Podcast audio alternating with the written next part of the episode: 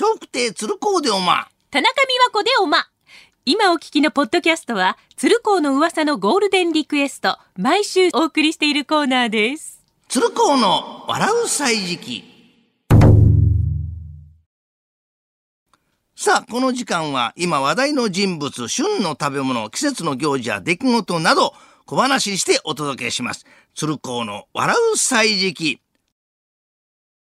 さて、明日17日から3日間は浅草にある浅草寺で年末の風物詩羽子板市が開催されましてね。まあ年末も迫りますと築地も賑わいます。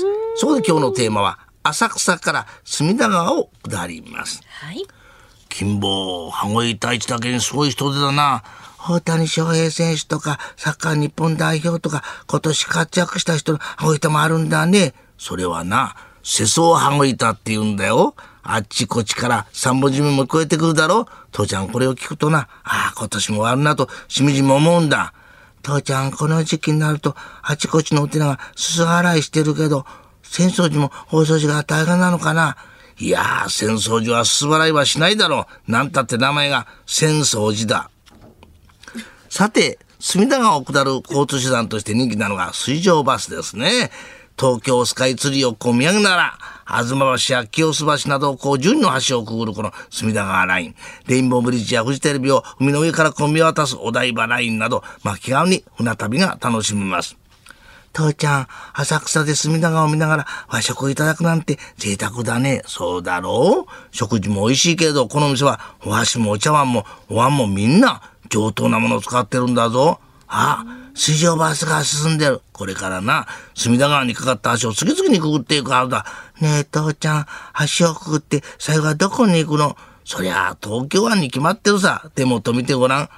橋の先には湾があるだろう浅草から隅田川を下ったら両国に出ます。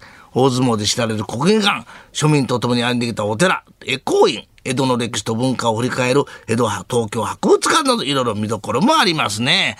父ちゃん、江戸東京博物館って大きいね。うん、全部見ようとしたら一日かかるだぞ。本当だね。わあ、父ちゃん、実物大の日本橋が飾ってある。江戸時代にあった歌舞伎小屋、中村座も実物大で展示してるんだぞ。ねえ、江戸の町にさ、一番奥いたとこってやっぱり犬なの？まあ、犬も多かっただろうけどな。でも落語聞いてごらん。なんたっておいのはっつぁんの相棒、熊さんだ。さて、両国界隈には歴史好きにはたまらないスポットが他にもあります。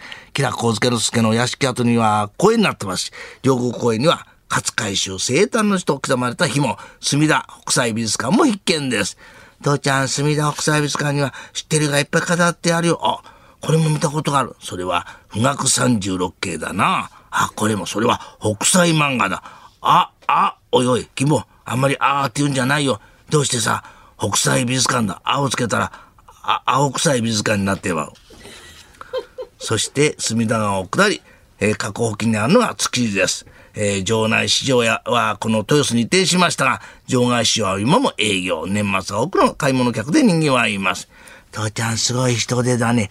カニに数の子、タコやエビみんな、お正月用の海産物を買いに来てるんだぞ。こんな魚をいっぱいに保存しておくんだ。お店きっと涼しくしてるんだろうな。それがな、そうでもないらしいんだ。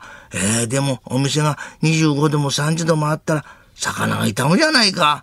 父ちゃんもそう思ったんだけどな。なんでもさ、鮮度が大切らしいよ。鶴光の笑う歳時期、来週もお楽しみに。